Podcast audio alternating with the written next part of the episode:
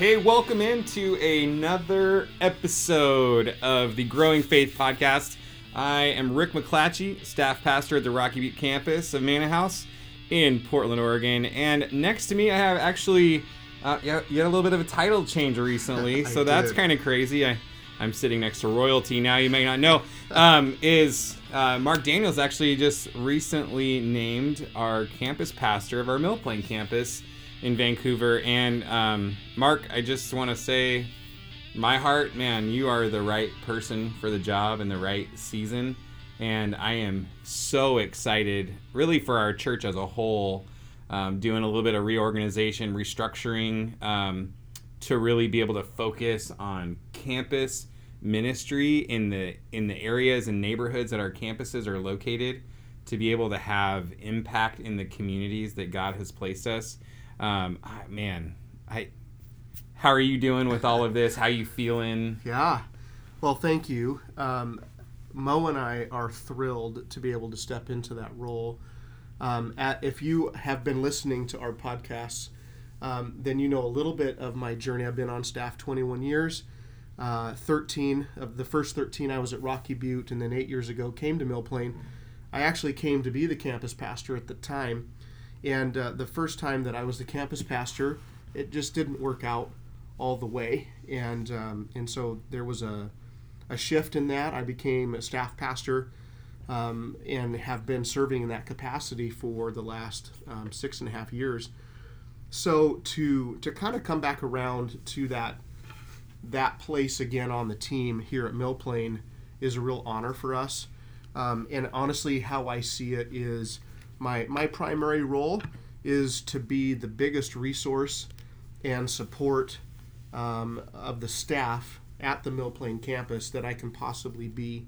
Um, you know, we're going to focus on Clark County. We're going to focus on serving that community. We're going to focus on reaching that community, and and then my time and energy, honestly, is spent on walking with the staff at Mill Plain um, and and making sure that they have everything they need to do their ministry the right way. Yes, I'll provide some some leadership to that as well, but my primary goal is um, is to come alongside and actually underneath them and support them and prop them up and help them to be who God has called them to be. Um, and and I am I couldn't be more honored uh, to be able to do that. So so yeah, we're excited. Um, and and here we go. You Yeah. know, uh, we're, we're we're leaning in. Um, this this transition at all campuses will will be phased in. right Um, all five campuses have a campus pastor now who is dedicated to that campus. And uh, what a great move. That's exactly what we need at Manna House. We're super excited to be a part of that. Um, and we'll just lean in and we'll phase into it. It'll take the rest of the fall here in 2019 to really make it all kind of fall into place. right Um, but here we go. yeah i i really am just so excited about um, i really appreciate uh, pastor mark Estes's uh, leadership um, and and the elders and and our uh, our vision leadership team um, being willing to to to pony up you know Yeah. and make the big changes that need to be made to to structure our church so that we can grow and um, and just really effectively minister. Like I like what you're saying about Mill Plain being focused on Clark County and serving the community and reaching the community. Because I know from a Rocky Butte perspective, it's the same thing. We're like, man, how how do we get our community to know that we are here Yeah. to love and to serve you because our Savior is the biggest servant right. leader you could ever imagine, and so that we get to uh, to model who Jesus really is and show His love and and man, I'm I'm so excited about how this structure change is just going to allow us to focus more. And it's kind of interesting. Uh, you know, on one hand, it sounds like these gigantic shifts. Uh, you know, and, and people could get uh, kind of freaked out about that, like, oh my gosh, so much change really from a weekend perspective when somebody comes into mill plain or comes into rocky butte or you know any of our other campuses the the feel will be almost exactly the same because like Daryl is still going to be a part of the Mill Plain campus. Absolutely. And, and Walter's cha- uh, transition at Rocky Butte, he'll still be Right. at Rocky Butte, and so there's still be that all that presence and and Trevin, you know, transitioning into a central role. He'll still be at Rocky Butte on the weekends, and Yeah. and so, uh, from a weekend perspective, as people come to church, it's going to feel like, oh, this feels like it's always felt. But kind of the the Monday through Thursday parts of our jobs will just become so much more focused and effective. Yeah. Gah, I am so Yeah. pumped. It's I just going to be awesome. let's go. Yeah, you know, exactly, so exactly. um, right on. So talk talk to me. Remind me, what did we talk about last week? It was so long ago. Yeah, last week we jumped into the six questions that we would ask ourselves as we consider starting a group. And the six questions were who are we reaching? What will we do? Where will we meet? When will we meet? Why will we meet? And how will we meet? And we answered the first three questions, or we talked about what it would look like to answer those first three questions. Who are we reaching? What will we do? And where will we meet? And so this week we will get into the when, the why, and the how. When will we meet? Why will we meet? And how will we meet? And again, just a reminder, we talked quite a bit about how these questions kind of flow. You got to answer the who first, and then you get into the what. Um, and then you can start to talk about some of the details, like where. We talked about where. Today, we're going to talk about when, why, and how. So let's let's talk about when. When when will we meet? And what are some of the things to consider in answering that question? Yeah, well, um, so I'll just go like my Friday morning group. Um, meet at six o'clock in the morning, and like we joked about it last week about how that obviously eliminates certain people from your from your group because they're just not going to be anywhere other than their bed Right. at six o'clock in the morning. However, you take uh, you take men, and guess what? A lot of men do. A lot of men work uh, day shifts. You know, uh, we'll say like bankers hours. You know, eight to five, nine to five, whatever. And so for them to be able, and then a lot of them maybe they have families or evening responsibilities they have to take care of, and so being able to connect for one hour in the morning is an effective when for my who. I want to reach men in on my campus, and so one of the effective ways. Now, does it reach every man on our campus? Heck no. I still get a bunch of guys that are like, uh, "Are there any other groups I could go to?" Yeah, and so, sure. so we've got some men that have some seven o'clock at night groups and some. Sunday afternoon groups. Um, but the when is super important. You know, like say there's a, a somebody leading a, a youth small group and uh, they're trying to reach their who let's say is like uh, the football team at madison high school or you know evergreen or you know one of the mountain view one of the vancouver high schools um, if you're trying to reach football players that play football on friday night probably don't want to do 7 o'clock in the morning saturday morning kind of a small group because none of them are going to show up because they're right. they're all going to be asleep Yeah. and so you just have to make sure that the when flows along with the who that you've already um, kind of nailed down. And so um, even if potentially that means a little bit of sacrifice on your part. Right. So maybe you like to watch Seahawks games live and in action, Right. but in order to really make the group work, I've got to DVR that thing. Correct. We got to start it an hour later, you know, Yeah. whatever, whatever Yeah. that looks like. That's right. And we do that. We uh, when when they play on the East Coast, uh, which I think this year they have four games that are East Coast start at 10 a.m. our time. Uh, yeah, we we will record those. I will work really hard on that Sunday to not find out anything about the game, so that I can watch it. Um, you know, not knowing, just like I'm watching live. Um, and then we we gather at at somebody's house who has recorded it, and we just start it whenever we're ready to go, and uh, and it's fun that way. And when they have a one o'clock kickoff, um, it depends on whose house we're at. First of all, I, I don't have cable and I don't have a DVR, so um, if it's at our house, we just kind of have it on, and we eat and do whatever, and it's just kind of going. Um, but at other houses, they do have DVR, and so we will we will start a half an hour later, and oftentimes by halftime we're caught up, you know, because we fast forward through commercials, etc. So, um, yeah, we make it work, and uh, which is great. This is a point where I wish our podcast was sponsored by Sling because because which- theirs is awesome. Like it's like the best, most effective way to get it, and you can start and cancel.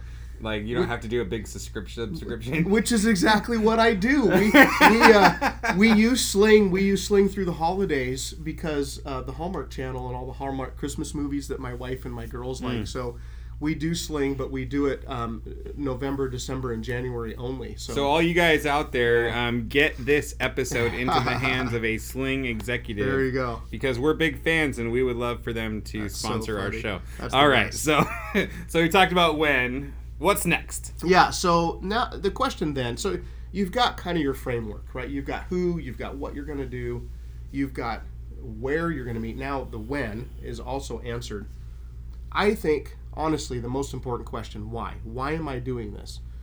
What's the heart behind it? What am I thinking through? I I, I, re- I realize that the why has been a part of it all along.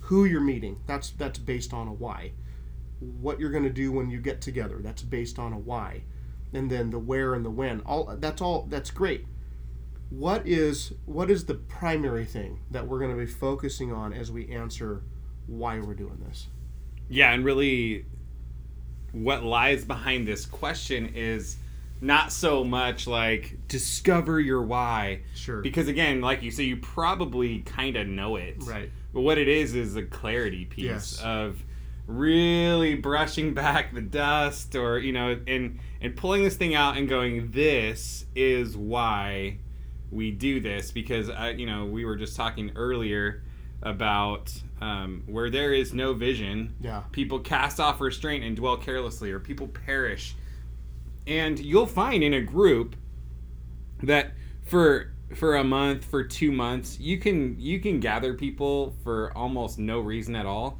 and they'll have a good time. They'll connect relationally. They'll build some relationships. They'll hang out. And they will think wow this has been good. But there's this point and i, I haven't like uh, charted it out to know but it's pretty consistent. You hit a point maybe eight meetings in um, where people are starting to go like okay where are we going? Right. Why are we doing this? Right.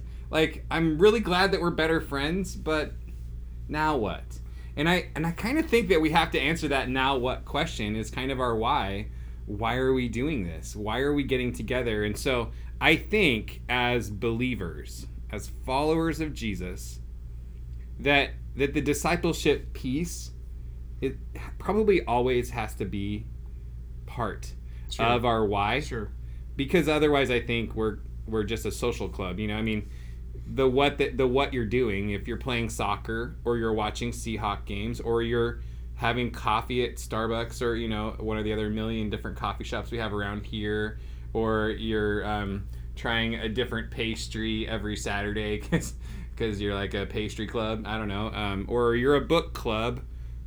Why you know why are you doing that? Right. From a gospel minded perspective. exactly And so then that helps you understand the some of the intricacies of the intentionality you're going to bring to the group in order to accomplish that why. yeah That's so like okay, hey, we're going to just we're going to get together, we're going to drink coffee and we're just going to hang out. Cool. The people that show up to that group, they know that's why we get together. They're probably interested in that. But pretty soon they're going to be like, well, why am I not having coffee and hanging out with those people over there or that group that invited me to something? What are we doing sure as a group that is Right. different? I so again an example my group watching Seahawks games that's the what the why is not to watch Seahawks games Right. the why was to gather people that we already have relationship with and that we already love but we don't get the opportunity to spend a lot of time with we created a way to spend more time with them Right. um, intentionally. And so the why was relationship. And, he, and here's a prime example. Here we are today recording this, and one of the couples in our group is having a baby today. I will be at the hospital later today visiting them and the, and the new little baby, and, and it's going to be fantastic. We love that. Now, would I have gone and visited them if they weren't in my group? Yeah, out of relationship, I would have. I actually performed the wedding for that couple, and um, and so yeah, I would have been there. But here's the deal: they're in my group now, and I see them consistently. I get to interact with them consistently. Therefore, I walk with them in life more consistently. Right. And now it's not only me and Mo who will go and visit them. There are other families in our group that will also interact with them in these next few days and weeks as they, you know, bring a new baby home and start a whole new life and and all of that. That's what life is about. Yeah. The why for my group is not Seahawks games. Right. That's the what. Yep. The why for my group is deeper relationships so that we can be a part of each other's lives. And the fact of the matter is, I mean, just being 100% honest, I need a place to just be a guy with a wife and four kiddos and not necessarily now like like yeah. Yeah. Pastor Mark. You know, I, I need I need that. Yep. And so I know that that sounds a little bit selfish. Well, you created your own group to, because that's what you needed. Um, I kind of did. But here's the thing I realized that in gathering these particular families, they needed a place to also come and be a part of something that is bigger than them. And I think it's working really well. I think that the families that are in our group, they love it. It's a, it's a big deal. And I, I don't think that the why of, of relationship is a wrong why. It actually creates a spot for us to have gospel centered conversations and gospel centered kind of interaction. Well, I think that uh, in America, in our individualistic, non-collectivist Right. society, the the answer to the place that you need Yeah. of a place where I can just be Mark and not Pastor Mark or whatever other labels we want to have on ourselves is that you would block a time out on your calendar every Seahawk game. We'll just use that as an example. Um, I am not available. Right. I am not accessible, and maybe you know maybe that guy that I'm friends with two two doors down. You know maybe I'll talk to him or whatever, but I am not available. That's me time. That's self care, and I'm not here to like talk down self care necessarily because it is important that we take care Right. of our health, of Right. our mental well being, all that kind of stuff. But too frequently, our response is is really things that are isolating, Right. not community building. Correct. And, and so you've chosen a way to to provide that thing that you genuinely need in your life, but you've done it in a way that also creates community at the same time, Mm-hmm. develops life giving relationships, which at Manna House is our big why. Exactly. That's our big why of small groups is to develop life giving relationships because we believe that life transformation happens in the context of life giving relationships. So that's where I'm saying, Yeah. like, if we want to build life giving relationships and we love Jesus, who said, I am the way, the truth, and the life. Yeah. So if we are going to have truly life giving relationships, it means Jesus has got to be a part of it. Yeah. And if we don't understand that ourselves, then it just shows we've got a little bit of work to do Yeah. on ourselves to discover who he is Right. and what he's done for us that we fall in love with him all the more and we develop truly life-giving relationships. It's good. So, so yeah, when we meet, why we meet. Here's here's the third question then. How? And and again the the deeper question is how how are we going to do this thing Right. in order to accomplish uh, the why and the when and the where and the what and, and the who in order to bring this all together we've got to talk about the how so um, again why don't you just give us a, a few thoughts a couple thoughts on on how So now that you've determined your why, you've talked about your what, then the how is kind of the nitty gritty of how that rolls out. Again, I, I talk about, you know, if you're meeting at Starbucks, then everybody's having to pay money. Is that how of meeting gonna work?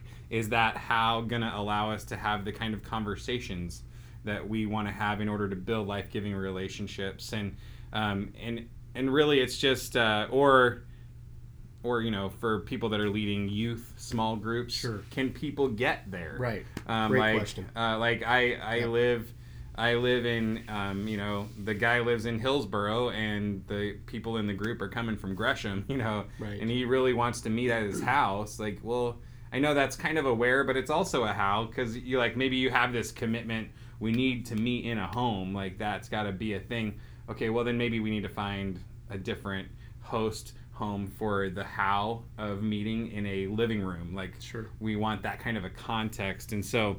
Um, So it's really answering the details. It's answering. Yeah, it's the nitty-gritty. It's it's yeah, it's the details of how is this going to work out? You know, Yeah. how- and, and what details am I not thinking through or not answering that I need to address? or just the hows of like okay i have a soccer group how am i working in the why? There you go. like so we're playing soccer. Sure, how am i being intentional to bring in things that are going to build life-giving relationships? Right. great. so that's where you know when you talk about a, a bible study well that's kind of easy. Sure, we're reading the bible we're talking about jesus. I think we're we're really working towards building life-giving relationships it's all the other stuff right. I have a billiard group because I, I love you know I love to play pool. Right. Uh, guys, I love to play pool, so email me. At, no, um, That's so and funny. let me know when you want to get together. So, but how do I? How do I develop life giving relationships and even discipleship in So- the context? So going back to a Bible study group, let's say there's a group that has formed and they're going to go book, through the book of Ephesians, my personal favorite book of the Bible. They're going to go through Ephesians. The how could be how do I facilitate conversation that will help us grow and not become a lecturer on Yeah. Ephesians as a group leader? So it's not an intellectual exercise. Exactly. How, how do I actually, again, set up the, the group in a way that accomplishes the why? And the how can go beyond the group meeting. It can go into Sure. the in betweens. Sure. Um, are we getting a group together on Marco Polo, and we're having some video chat Hmm. Okay. things on Marco Polo to interact with content? Or are we um, doing, uh, you know, a Facebook group to be able to interact with content together? And or you know, like just different ways of the how right. that how am I going to connect with people individually? Um, because again, we're trying to solve the why with that how. Yeah. So Give us b- before we're done. Give us ninety seconds on the the ongoing evaluation process. So let's say I've led my group for six months, and and, and along those six months, and then even at that mark now, now I need to go back and I need to make sure that the who and the the the the why and the where and the how and, and all is fitting together. yeah. Um, talk talk to us just briefly about kind of that evaluation process and maybe some things to think through for that. Yeah, I, I think it's important to do it on a consistent basis. And also, it's an interesting thing. I don't know that everybody is built this way, but like, I have to be careful even how I do it, that I'm not overly critical of myself or Good. overly insecure of myself. If you have a day where no, nobody shows up or hardly anybody shows up, oh, do I stink as a leader then? And, you know, like, do I need to, like, totally you know revamp this thing. Well not necessarily. It could just be that it was a holiday weekend and no you know like people were out of town or whatever. Sure, and sure. so um, so there's that kind of evaluation. Me personally and the way that we've actually structured group oversight is to have a coach Right. that is there. And so i say man lean into that coach relationship. If you don't have a coach or you don't know who your coach is you know reach out obviously to your campus you know groups pastor.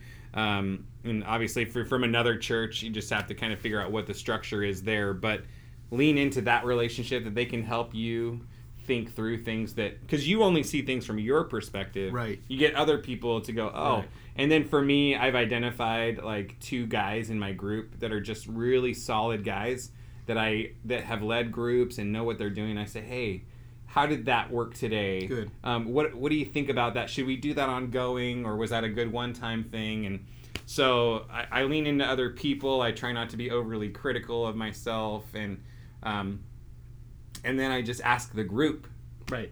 like hey guys uh, our goal is to do Right, this as a right. group do you feel like we're accomplishing that Good. and here's two ideas i was thinking what do you guys think because it's it's not all about me and being oh the leader i really i'm just kind of trying to help facilitate Right. uh, a, a gathering Right. so Good. So evaluation's ongoing. Feedback is important. Yep. Um, and then uh, and then there we go. So, you know what? Starting a group is easier than most people think it is, but it does require some specific time, energy, effort, thought, prayer going into answering these six questions. And thanks so much for all your insight, Rick. You are um, a small groups guru. I know you don't like to think of yourself that way, and you certainly don't like um, titles kind of attached to you that way, but you're um, you're you're very gifted as a pastor and a leader, and you've thought deeply about a lot of this, and I'm so thankful for what you put into the time together here. And I, I know that you are giving amazing information, and whoever is listening to this is going to receive something mm-hmm. from it. And and I really do think starting a group is easier than we think it is. Yeah, that's we, right. we probably overcomplicate it here at Manna House. We're hoping to to decomplicate. I don't think that's even a word. I, I'm so sorry for those of you who are English majors. Uncomplicate. Yeah, I'm not sure. Jeff De- Holmes. decomplificationify. Jeff Holmes can help us find Right. the right word there, but and um, a pun to go with it. yeah, but yeah, exactly. We love you, Jeff. You're a great man. Um, anyway, thank you so much for today. Thank you for your amazing insights, and um, God bless all of you.